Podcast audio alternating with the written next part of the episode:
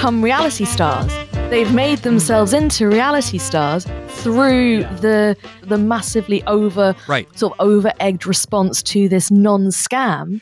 They have Right, managed to take that situation and they have managed to turn it into a context and a conduit for them to become reality stars and that's what this documentary is meant to be this is this is the reality show this is the show that that was Right. and so and Yeah, i thought like, that's yeah. actually pretty interesting and pretty smart do they make this Mm. point at any point Not explicitly. no no they no, it, they it, don't It feels like yeah, it feels like one of those like it feels like it felt like a footnote, but like the the video, the sort of like footage before the point where they're like we were on the news and wasn't that amazing.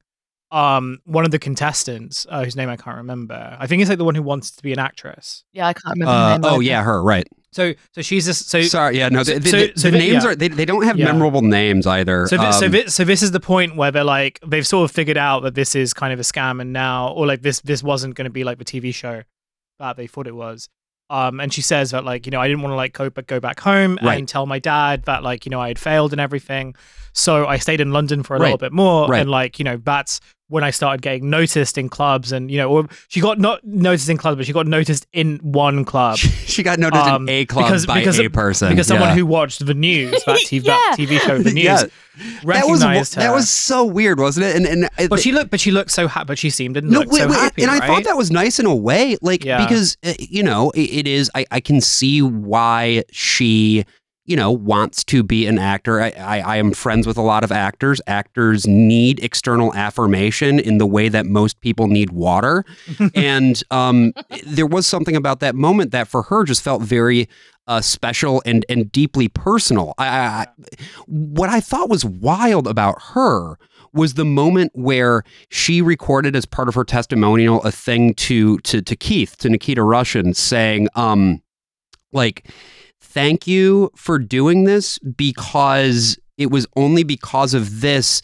that I went and uh, stayed in London and you changed my life forever which okay sort of but also not really like you did that she she Yeah. she takes she takes like a personal decision that she then made off of the back of this thing that happened and and, and ended up having a go at like an, an, an attempt at a different life that I think for her resulted in her realizing that yes I do have this drive for external affirmation but also I can't really hack it in London. And and, and those are good things to discover about yourself but they only incidentally were Keith's you know uh, a fault or, Mm. or or responsibility or Well, I think know, it's like it's it's like story making, isn't it? It's very Yeah. much like, and it is very, and you and you know, like I thought one of the things that's quite interesting about that aspect was, you know, and something that feels very contemporary actually is just the idea that you can kind of to be embarrassed actually can sometimes be.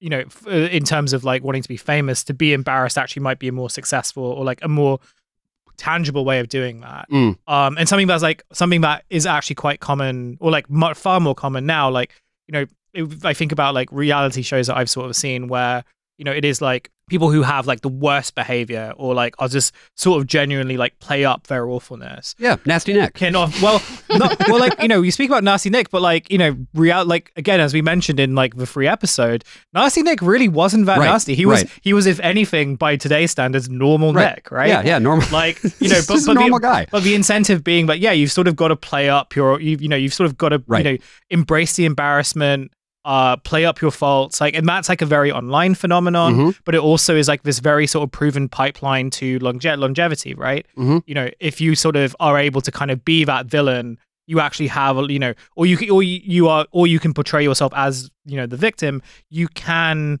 kind of build a career out of that. And I Mm. wonder whether that sort of signifies a change because I guess in Mm. like previous iterations of like reality TV shows, there there is at least this idea that like no, you only become famous if you actually like succeed, right? Mhm. And that doesn't mean you have to win the competition. You just have to sort of be good at what you do. you have to stand I out remember yeah. like you know you know your sort of pop idols and stuff where you know the runner up can actually like have a more like a better long term career, but like that runner up is still very good or like those people who Right. you know that you can't really sort of like say that they're talentless right it's just that they weren't kind of voted as the best or they didn't win the competition Mm.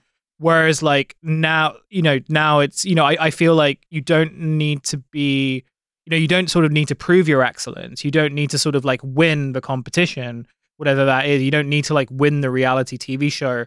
There are other ways in which you can achieve fame via attention. Right. And this sort of seems to be one of the one of like a very early example of like, oh hey, like you had this embarrassing, supposedly traumatizing moment of your life, but like you did get what you came into. You you did get what you came for, Yeah. and by all measures, that is a success. And- Except that, none and of this them, is the thing none that's of so acknowledge strange. or observe that. None of them say, "So we got Right. So we got our TV our TV break after all," and none of them say, "See, he uh, scammed us, letting us think that we were going to be on reality TV, but it turned out that we didn't need him. We made our Right, yeah, own the, the- the real reality TV was the friends we made along the way. Yeah. So, so this Yeah. is so yeah so, so so this is another thing like the sort of like thread between these two episodes, and also the question of like, well, actually, what happened to make Nikita Russian like the villain in the story, Mhm. right?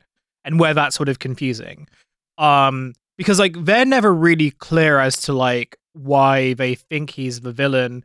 In some cases, they sort of thank him for bringing them together, but the whole documentary rests on the premise that they were like the sub they they were sort of like wronged right they hmm. Right. were you know they were they were done but the only way that that sort of makes sense is if you were if you base it on the premise that like the fame that they would have got from a real reality show was something that was owed to them by virtue of being on said reality show Yeah. Right, right. um, and so, and this sort of, and you know, what's really remarkable is that as they sort of come together, like that thinking hasn't changed in any way. Mm. And that's sort of what really surprised me. Like, we have the idea of fame has changed so much, even the, the nature of this documentary existing.